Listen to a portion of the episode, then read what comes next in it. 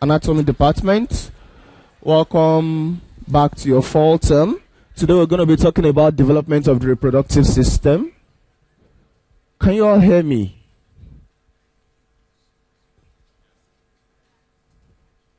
Morning. Can you hear me now? Can you hear me over there, guys? So the very last person in this column, can you hear me? Can you can hear me?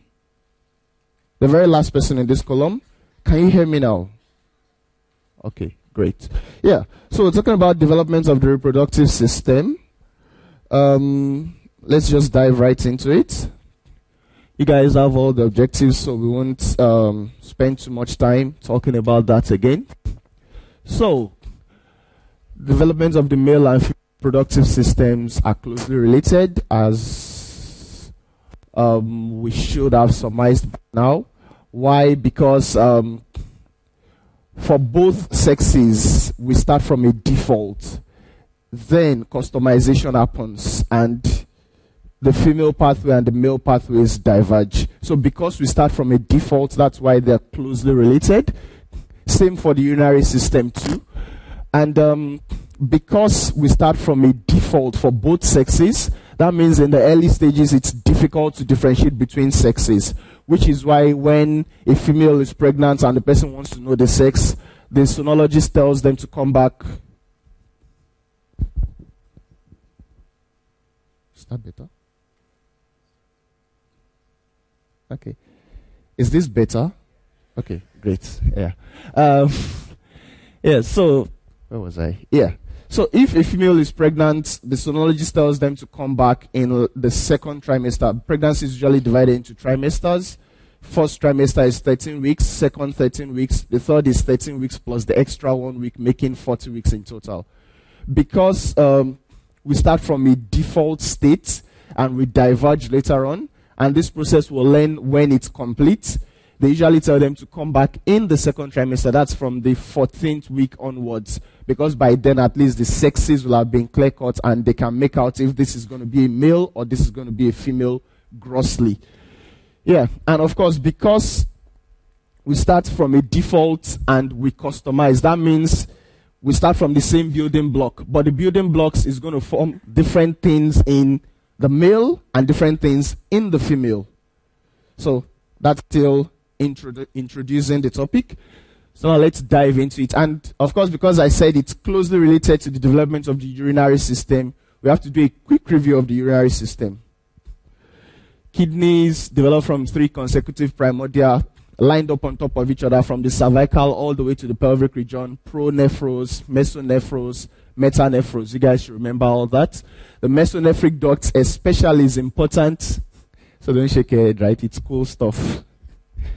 Yeah, so the mesonephric duct is important, especially for development of the male reproductive system. We'll talk about that in a bit. And the metanephros, as we should remember, should give us the definitive kidney. Bladder and urethra develop from the urogenital sinus. So remember, the mesonephric duct goes all the way to the bottom. Then at the bottom, you have the cloaca that's going to get partitioned into UGS in front, urogenital sinus in front, anorectal canal behind by the urorectal septum you guys should remember all that stuff, right? If you don't, go back and review it.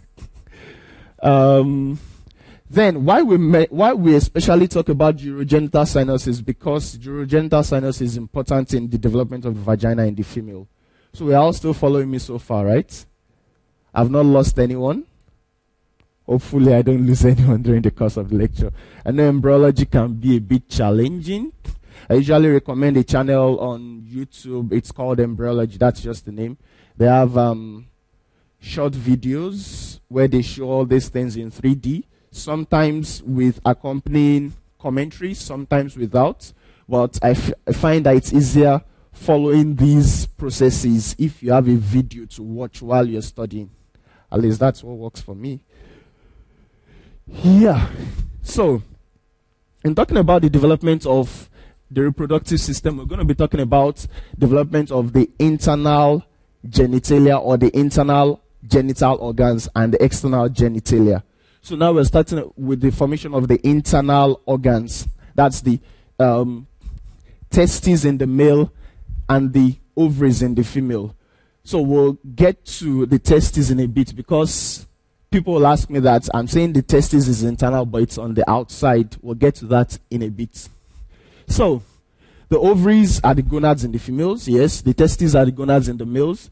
Then for the ducts and their derivatives, you get the uterus, uterine tube, vagina, greater vestibular glands. Then for the males, you get the epididymis, the ductus deferens, the seminal vesicles, the prostate, and the bulbourethral glands.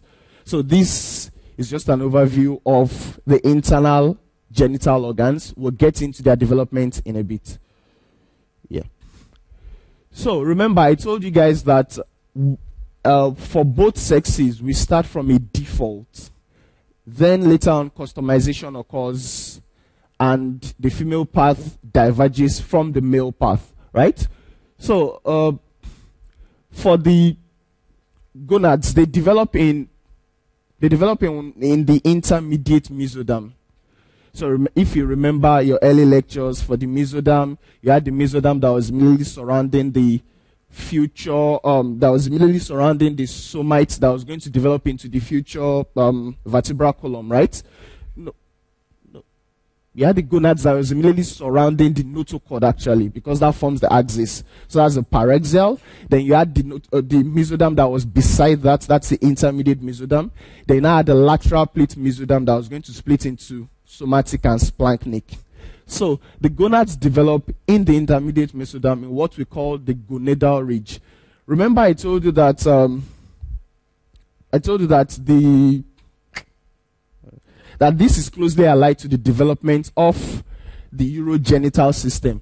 So the mesonephros is just lateral to this gonadal ridge. So this is medial to the mesonephros. So that's the gonadal ridge in the intermediate mesoderm. And can you guys all see? Oh, the cursor is not showing, right? Let's see. Can I bring it down?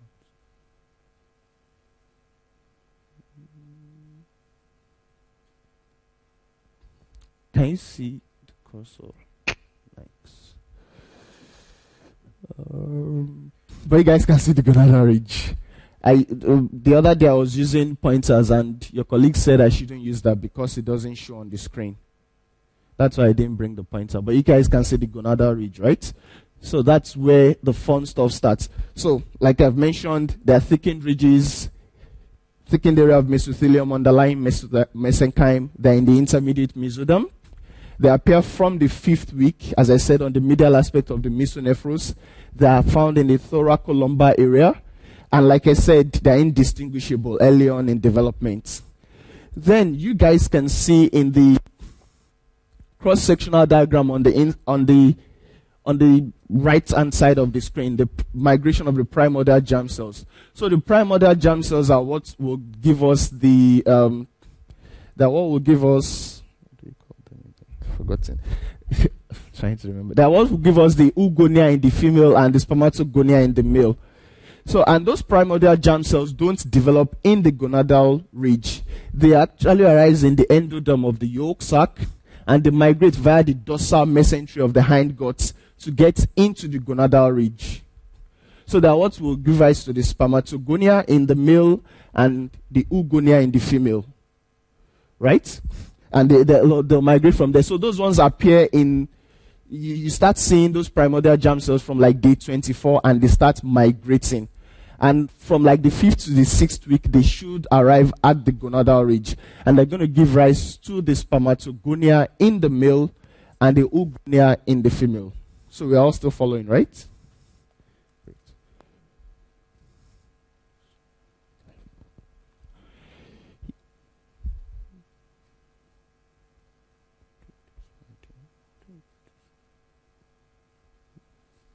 Yeah, and the the cool cartoon is still showing you how it migrates, and the cross section shows you better where it's coming from.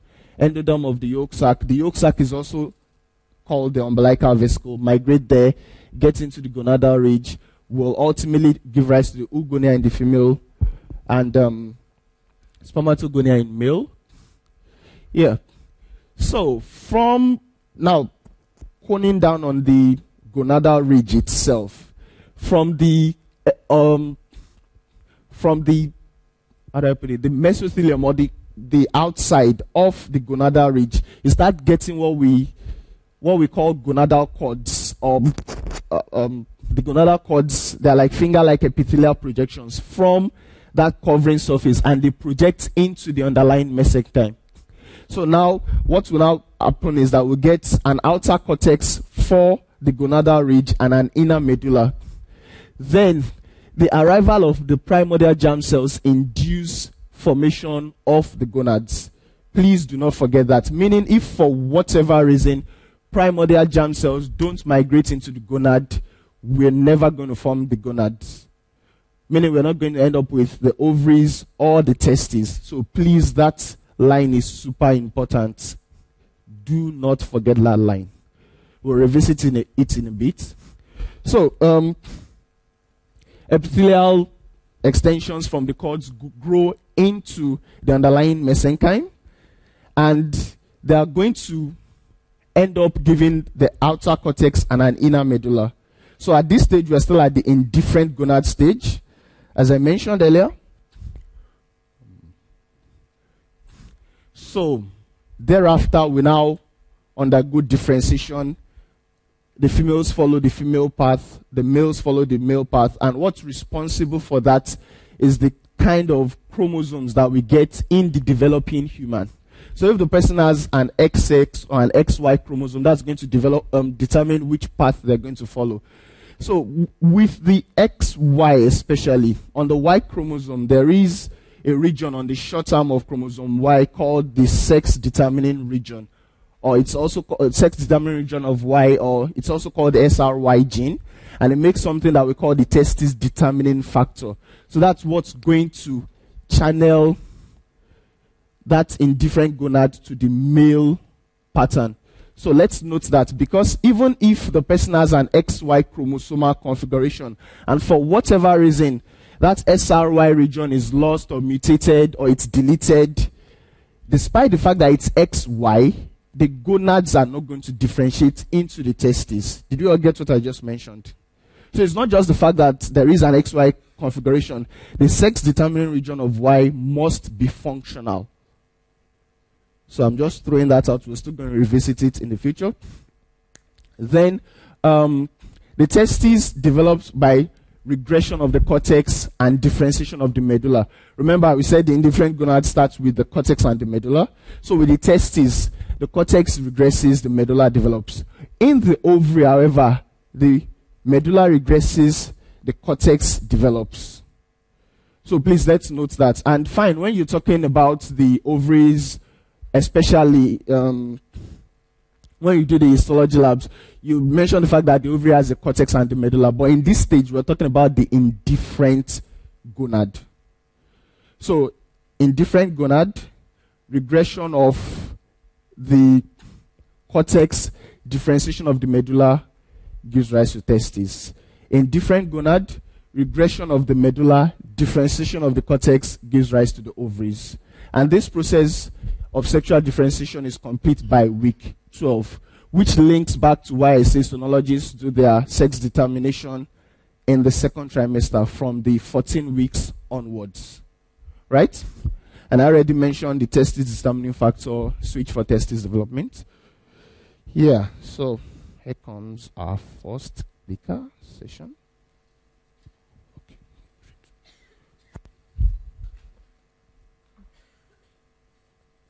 Really? really, really distance that.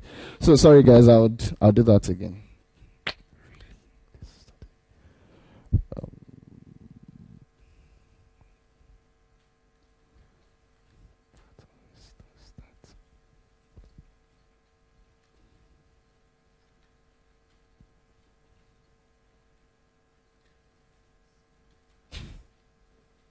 Anyhow, it's just for checking attendance anyway, so no problem.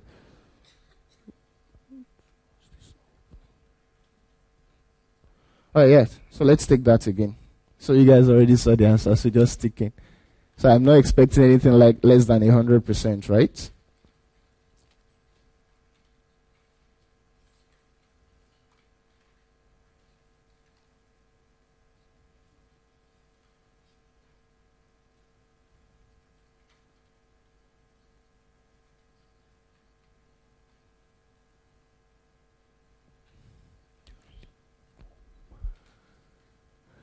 That's it, right?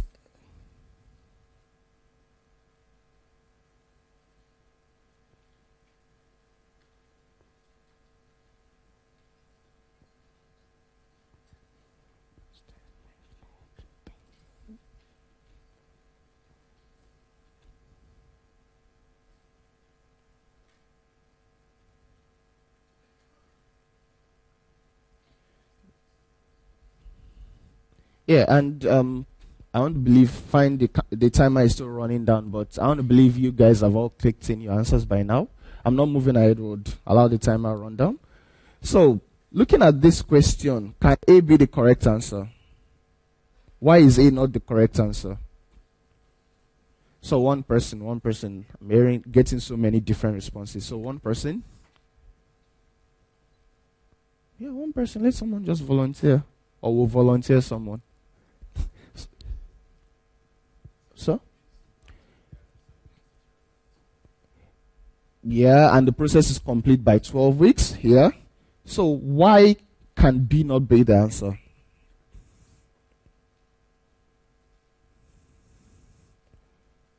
Does the mesonephros really affect the development of the gonad?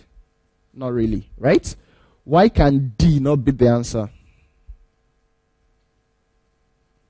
Because, see, this told us that we have cortex and medulla, but no cords, meaning that's an indifferent gonad. So, will the absence of testosterone lead to affect development of the indifferent gonad? No. The, what the testosterone just does is that it, it majorly affects the differentiation of the external genitalia in the male. What about absence of the SRY gene?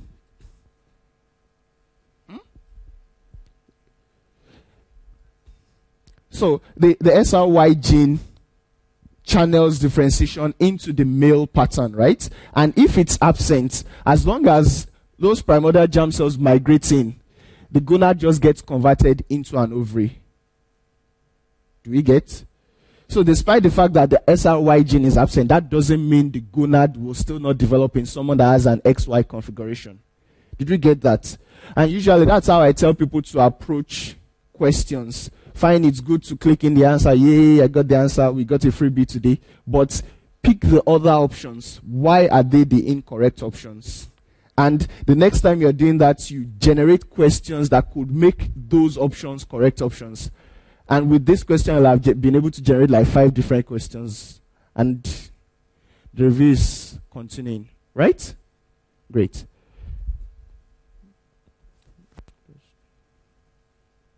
Yeah, yeah. Yeah. You saw the answers already. yeah. So we we touched on the testis develop um, um the testicular de- um, determining factor earlier on. So it induces condensation and elongation of the gonadal cords that causes um, formation of the seminiferous or the medullary cords. Remember, we said in the testes there's regression of the cortex, differentiation of the medulla, in the ovary, there is regression of the medulla, differentiation of the cortex, right? So, um, as those cords, as those medullary cords keep growing in, they form the rete testes. Have you guys done the lecture on the male reproductive system as yet? Oh, okay. So you should remember what the rete testes are. The anastomosis network of channels that you find in the mediastinum testis converge. Um, that's a convergence of the tunica albuginea on the posterior aspect of the testes. I'm saying all that because you guys should know what I'm talking about, right? yeah. So those cords branch from the rete testes that join with 10 to 15 mesonephric tubules. So those 10 to 15 mesonephric tubules are what will give rise to the efferent ductules in the adult. Right? So then um, ultimately the mesenchyme, because remember we're developing in mesoderm, so the embryonic connective tissue within that intermediate mesoderm of the gonadal ridge condenses and separates those seminiferous cords that we said, remember we said they were growing from the surface. You had those cords originating from the epithelium lining the gonadal ridge, growing wards, become cortical cords, medullary cords, and all that. So, fibrous condensation of the surrounding mesenchyme separates them from the overlying original epithelium. And that fibrous con- condensation gives rise to the tunica albuginea. And remember, like we said, the gonadal ridge develops medial to the mesonephros. So that means the testis has to be separated from the mesonephros and is suspended by mesorchium. Right? Great. So, continuing. The seminiferous cords, the medullary cords acquire a lumen. They become the seminiferous tubules and the straight tubules, which join up to give the rete testes. We remember the straight tubules too, right? Guys, we remember the straight tubules too, right? The tubuli recti. So that means that the medullary cords in the gonad that will become the testes will give rise to the seminiferous cords that become the seminiferous tubules. They give rise to the straight tubules and the rete testes. While the efferent ductules develop from the mesonephric ductules. Right? So, seminiferous cords contain the primordial germ cells that spermatogonia in in the developing human that once the person is given birth to and the person is born keeps dividing cells of the spermatogenic lineage and will ultimately end up with spermatozoa, right? But in utero, it's still primordial germ cells. Those primordial germ cells give rise to spermatogonia in the developing human, while and the seminiferous cords also contain what we call Sertoli cells. So those Sertoli cells are derived from the original coelomic epithelium covering that gonadal ridge. And those, um, then the remaining surrounding mesenchyme that we've talked about gives rise to the Leydig cells in the interstitium, the cells that will be producing testosterone, that will keep influencing development of the male external genitalia. The Sertoli cells produce anti-Mullerian hormone. We've not talked in detail about the ducts, but the ductal system, there are two of them. There is the mesonephric or the Wolffian duct, and there is the paramesonephric or the Mullerian duct. So the, set, the mesonephric duct gives rise to the main ducts in the male, and the paramesonephric ducts give rise to the fallopian tubes, uterus, upper part of the vagina in the female. So these Sertoli cells produce anti-Mullerian hormone that causes regression of the Mullerian or paramesonephric duct. And that makes the male end up with only ductal derivatives of the mesonephric or Wolffian or male internal genital duct. We're all following, right? I've not lost anyone as yet, right? Please don't get lost. Great.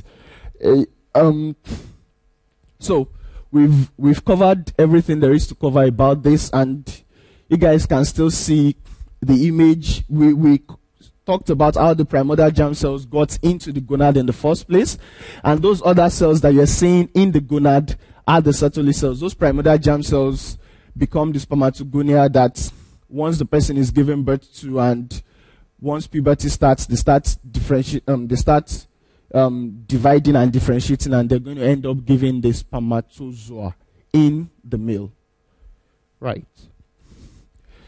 So here is where we now diverge a little bit. So remember, these were originally internal organs. The gonads are supposed to be in the abdomen they actually develop on the posterior abdominal wall because the, those gonadal ridges are on the posterior, they end up on the posterior abdominal wall ultimately. But with the male, especially following puberty when spermatogenic cells are going to start getting produced, we know we need a temperature for optimal development of spermatozoa. What's that temperature? You guys did the mirror. You guys 35, 35 degrees, and the intra abdominal temperature is way higher than that.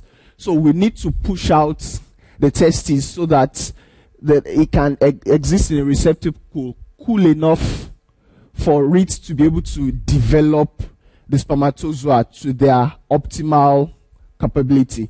So that's why the testes has to descend. So the testes is connected to the anterior abdominal wall by a mesenchymal structure. We call that the gubernaculum. And the testes, we say it descends, but actually it's not descending. It's because the abdomen is growing or elongating. So initially, remember we said these were in the thoracolumbar region. But as the abdomen grows, the testes, appears as if the testes is descending. So it's like an apparent descent. it's it's similar but kind of reverse as what occurs with the kidneys. The kidneys start in the pelvis, but the abdomen grows, so they end up in the lumbar region. So that's why we put that descent in inverted commas. And ultimately, we want the testes to get into the scrotum because now it's in it's uh, it's it's in the exterior. The scrotal skin is very light. Um, um, it's very thin, and if for whatever reason the body temperature is getting too much, the testes can get cooled by hair just flowing over the scrotal skin. And we can maintain that optimal temperature for development of spermatozoa. Right? So remember, testosterone controls this process. I said the developing testis is connected to the anterior abdominal wall by something we call a gubernaculum. So the gubernaculum is like the guide. If you've ever gone camel riding in the desert, the person holding the camel while you're riding, let's assume that's the gubernaculum, it guides it outwards. But remember, the testis was coming from the posterior abdominal wall. It develops in the gonadal ridge that's behind the posterior abdominal, is behind the peritoneum. So as it's descending, it's, as it's going forward, that means it's going to do what? It's going to drag everything in front of it with it. And that's where you come across the layers that you find in the spermatic cord. And when you guys talk about all that, you talk about the layers, the, the layer that will be given rise to by the, um, um, what do you call them again? The internal oblique, the external oblique, and all that, and all that, and all that. So, just file that away for when you do the gross lectures on this. Or I think you guys have done that already, right? Pelvis and perineum. Okay when you're reviewing it. Yeah. Um, so, like I said, spermatic cord form from fascial extensions from the abdominal wall, and the processus vaginalis is a peritoneal extension into the scrotum. It forms the tunica vaginalis on the anterior surface of the testes. So, like we said, testis develops in the posterior abdominal wall, descends into the scrotum, drags everything in front of it outside, meaning it's going to drag the peritoneum lining the inner surface of the posterior abdominal wall to forwards with it. And that's going to give rise to the tunica vaginalis. But if you are dragging something forward, the way I reason this is it's as if maybe you're supposed to come on a stage. Remember all those stage presentations, a curtain, um, the curtains open and they see you and you do your stuff, then the curtains close and you go back in. But let's say for whatever reason the curtains didn't close. So you are dragging the curtain in front of you, meaning you are leading a portion of the curtain in front. So ultimately, the, the, the curtain is peritoneum, right? But ultimately, whatever is left behind should get obliterated. Right? So if that doesn't get obliterated for whatever reason, it could give rise to certain conditions that we'll discuss later on. Ultimately, what we should, le- we should be left with will just be the anterior portion of the curtain or the peritoneum that should form the tunica vaginalis on the anterior and a little bit of the lateral surfaces of the testes. We get it, right? Did we all get the analogy I tried to use to describe that? Great. Um,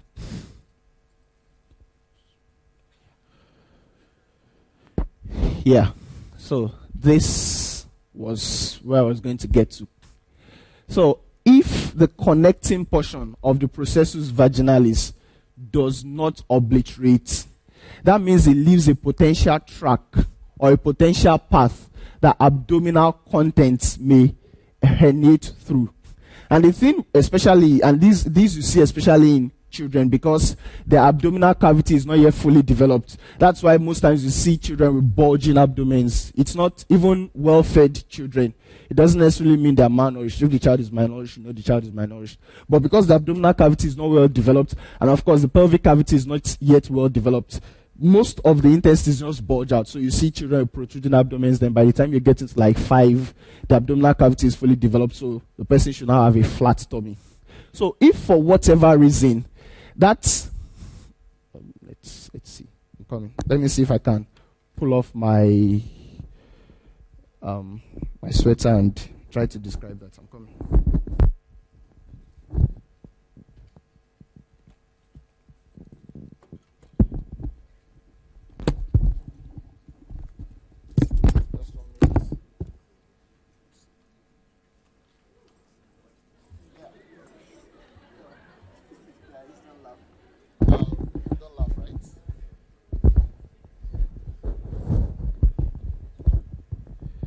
So can you guys all hear me? Can you can you all hear me? So remember, I said the testis develops in the posterior abdominal, um, in the gonadal ridge. That was in the posterior abdominal wall. The peritoneum was in front of it, right? You can all hear me, right? It's not blood. You can hear me clearly. So it was going forward, and as it was going forward, it was dragging stuff with it, right?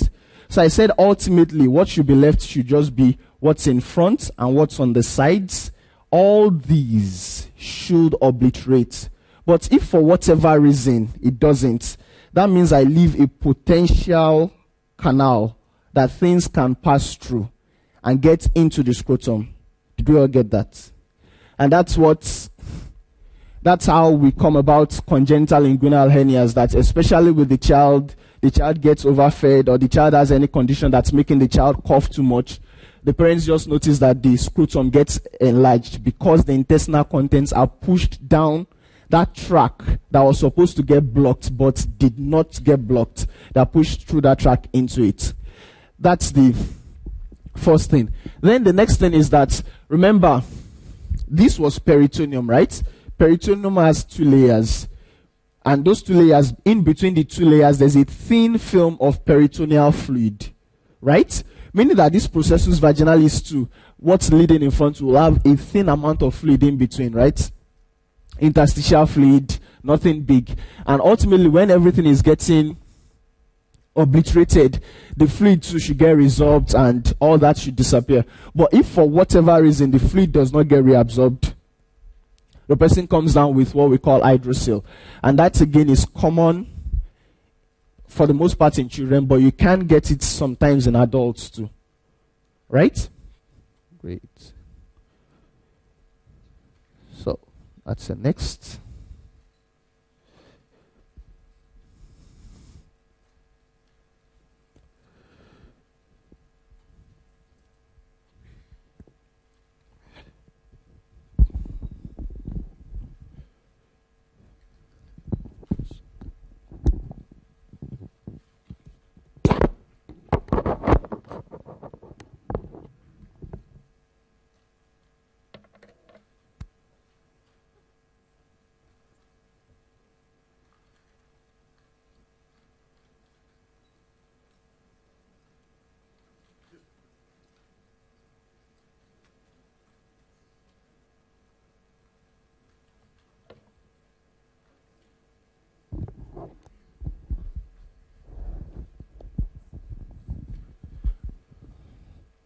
So I'm waiting for around 345 or 344 responses.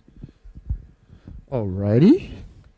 So again, congrats to you if you got the correct answer. So could it have been any of A, B, or C? No, right? Because remember, we, we discussed that earlier on. We discussed that earlier Hello? Okay. Remember that we discussed that earlier on, right? That all those things were things that were in front of the testes, and as the testes goes out, it drags them with it. The external oblique, the internal oblique, right? And I told you where the tunica albuginea comes from. We said it comes from what? The, surra- the mesenchyme, the surrounding mesenchyme within the gonadal ridge itself. That condenses between the medullary cords that come from the epithelium, then ends up separating it and forms that fibrous cord. Right? And all these other three things were parts of the spermatic cord that I said were just things that were in front of the testes that it dragged along with it when it was descending. We're good? We're good, right? Great.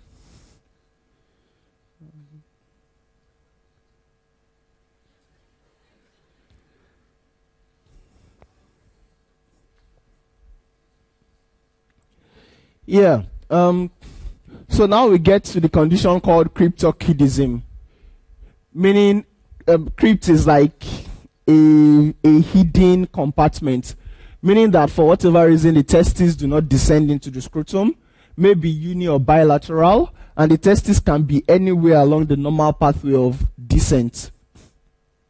But usually we find it in the inguinal canal along the region of the deep inguinal ring. Then uh, sometimes it's in the abdomen. Remember, we said it's anywhere along the path.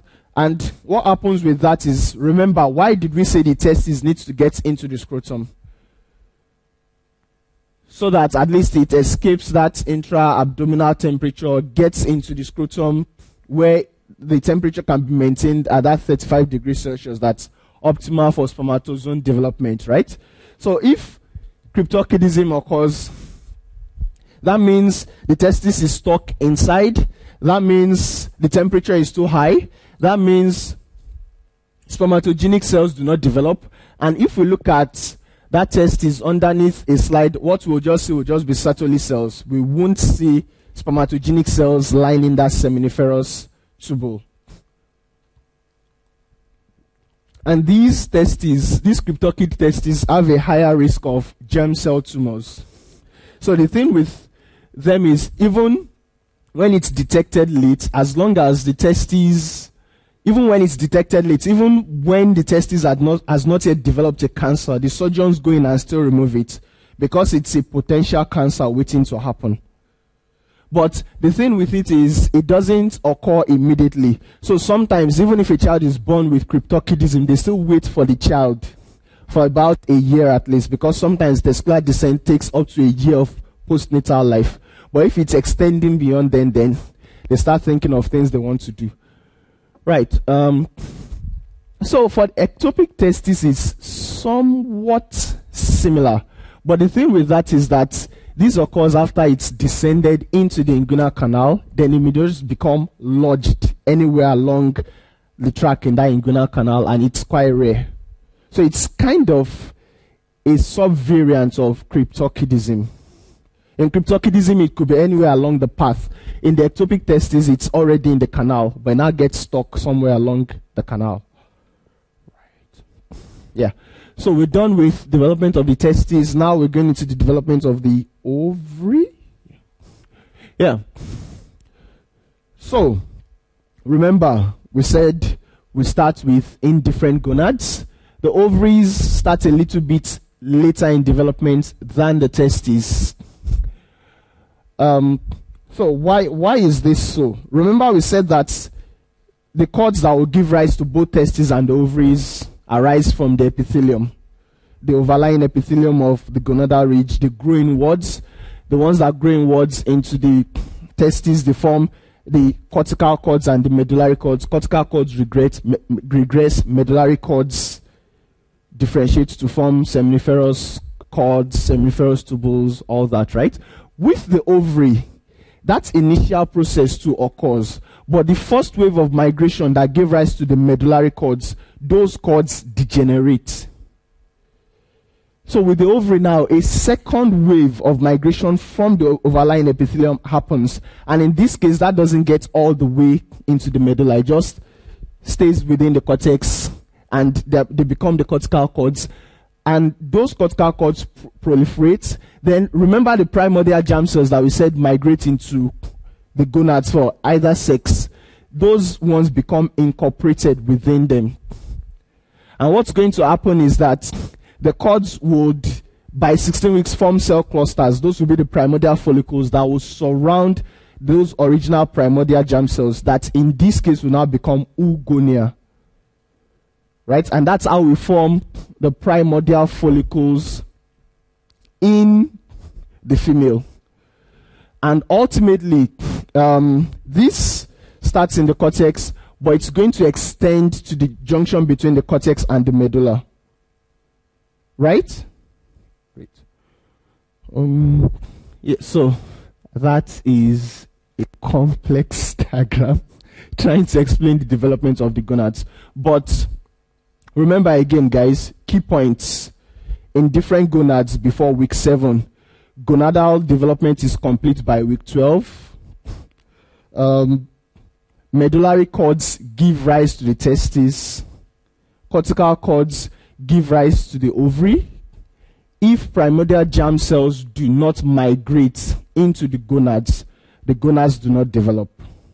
So those are key points that we should remember. Yeah.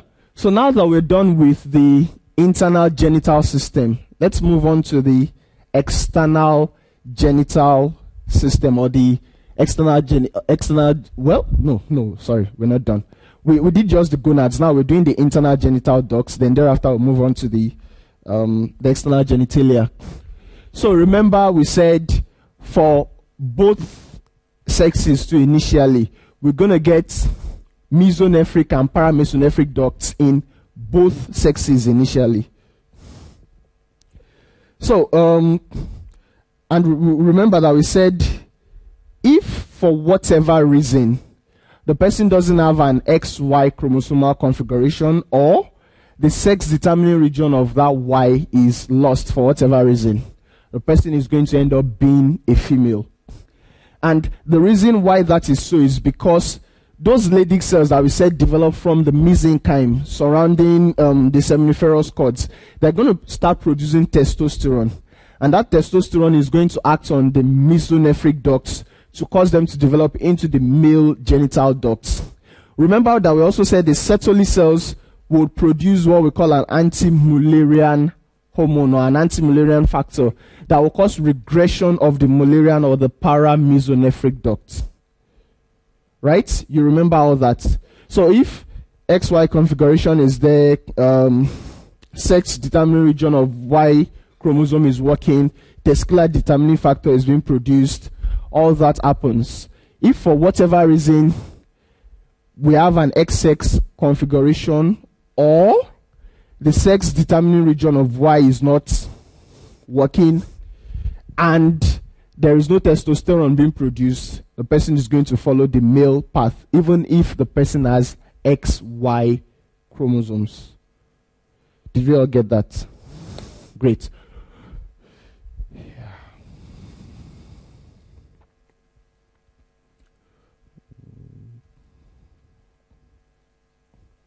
So I mentioned this before. Male genital ducts develop under the influence of testosterone and anti-Mullerian hormone.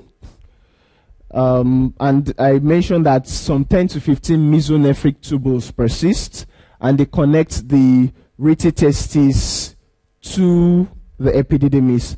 So the epididymis, um, so those mesonephric tubules become the efferent ductules the efferent ductules are going to coalesce to give the epididymis. Then the mesonephric duct thickens, acquires smooth muscles. It becomes the ductus deferens. Right?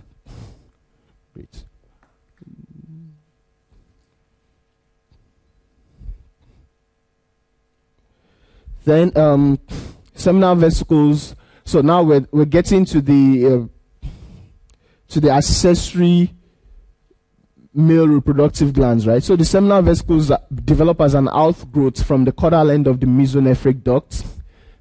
Then the portion of the mesonephric duct between the duct of that seminal vesicle and the urethra becomes the ejaculatory duct.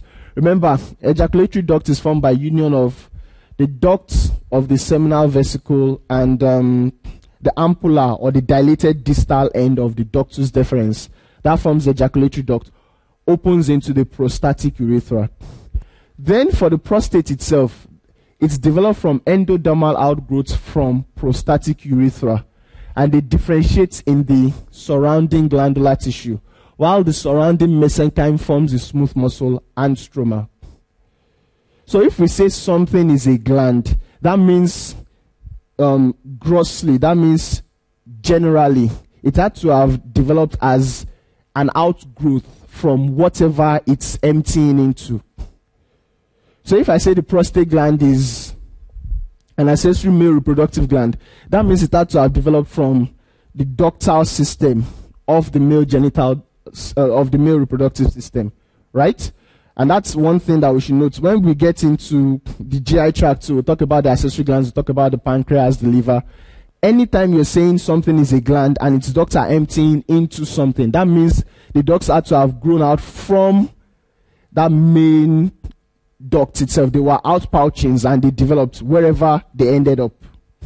So that's a way of looking at it. So seminal vesicles come from caudal end of mesonephric ducts, prostate, endodermal outgrowths from the prostatic urethra, and every other thing that surrounds that glandular portion has to develop from the surrounding mesenchyme. Same for the seminal vesicle the smooth muscle surrounding it develops from the mesenchymal condensations around that glandular portion. And the very last um, accessory male reproductive gland is the bulbourethral, are the bulbourethral glands. They are paired outgrowths on either side. They're also called Cowper's glands. And they develop from outgrowths or diverticula from the spongy urethra. Then the smooth muscle and um, the surrounding stroma differentiate from the surrounding mesenchyme, as usual.